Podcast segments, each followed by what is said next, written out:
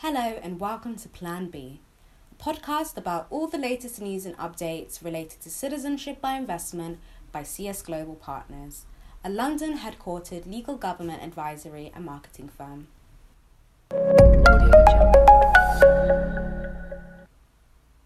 My name is Aisha Mohammed and I'm your host. Today, we're going to discuss the benefits that can be obtained by a person who successfully applies for citizenship by investment in the Caribbean and in particular in St. Kitts and Nevis and Dominica. As discussed in our last episode, as an increasing number of nations react to the COVID 19 pandemic by closing their borders to almost everyone except citizens, investors across the globe have even more reason to realize the value of second citizenship as a plan B against even the most unexpected of crises. On our show today, we have Arian Andoni, the manager of the legal and compliance team who has worked at CS Global Partners' London office for four years. Hi, Arian. Welcome to Plan B. How are you doing today? I am well, thank you. Thank you for joining our podcast from home today. So, without further ado, let us get started. What would you say are some of the major benefits of attaining a second citizenship in St. Kitts and Nevis? There are a number of benefits associated with obtaining citizenship of St. Kitts and Nevis. It is useful to separate these in two groups processing benefits and the benefits obtained upon receipt of citizenship. The main processing benefits we see in St. Kitts and Nevis are the benefits of legacy. The St. Kitts and Nevis Citizenship by Investment Program has been in existence for over 30 years and it is well established. This means the St. Kitts and Nevis Citizenship by Investment Unit is highly experienced, efficient, and responsive. The unit has seen myriad family scenarios, knows how to deal with uh, each situation, and does so quickly.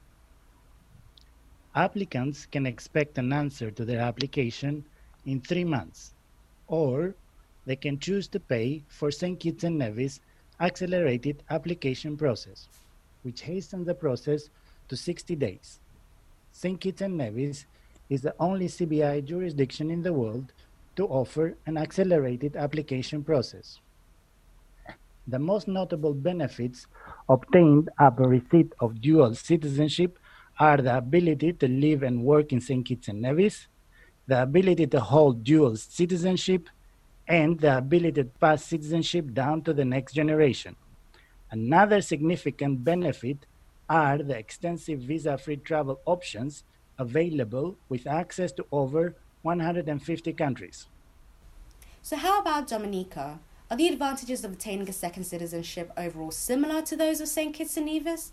What are some of the differences? There are some similarities to St. Kitts and Nevis. For instance, Dominica also has a very long history of running a citizenship by investment program. And its citizenship by investment unit is also one of the fastest and most efficient. One of the main differences is the real estate investment option.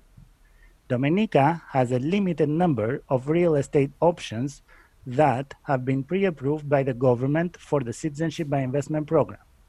There are pros and cons to this. The obvious pro is that more investment is received by each real estate project, ensuring there is a greater chance of project success and therefore return on the investment. The con is fewer choices for the investor. In Dominica, you must choose between a short list of eco-friendly luxury resorts. One of the main benefits of second citizenship in the Caribbean and a major attraction for investors of CBI has always been the visa free and visa on arrival advantages of holding a St. Kitts and Nevis or Dominica passport. Passports issued by St. Kitts and Nevis and Dominica allow entrance into the world's biggest business hubs like Singapore, Dubai, and the Schengen area. However, given the current situation, physical mobility seems quite impossible. How do you think CBI's travel advantage can still be beneficial for investors in a time with so many travel bans and lockdowns? The current COVID 19 crisis is a temporary one.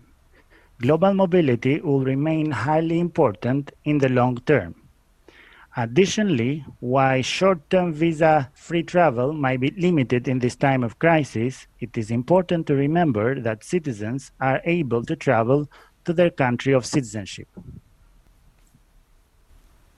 Recently, both St. Kitts and Nevis and Dominica announced that they would be accepting online submissions. What does this mean for investors? This means that they can prepare copies of the documents they need to present in order to obtain citizenship and send them to the unit so that the application processing can begin. In other words, the unit will be able to initiate the due diligence process. However, it is important to note that approvals in principle will not be issued until all physical documents are received by the unit. This is because the unit needs to make sure that documents are either originals or true copies certified by a notary. These copies need to have a number of stamps, including a notarial stamp, a legalization stamp, commonly in the form of an apostille. Have you found clients have been expressing anxiety with respect to CBI now that many businesses are suffering and the global economy has partially come to a halt? Many investments have become insecure in this time of crisis.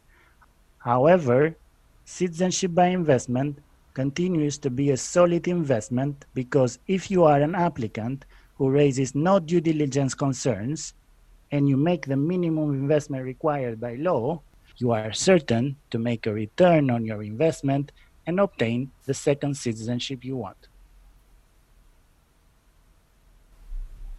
in your expert opinion, what would you say to those on the fence about making the investment towards CBI? The name of this podcast is a strong reminder of what makes CBI so crucial, which is a useful and reliable Plan B. You never know what the future might hold, but it's certainly best to be as prepared as possible for all eventualities and have a solid Plan B in place. Thank you so much, Arian, for joining us today. We appreciate all your insight greatly. Next week, we'll be back with another episode detailing the benefits of second citizenship for small island nations. If you have any questions about CBI or would like to find out more, please visit www.csglobalpartners.com. Thank you for listening and stay safe.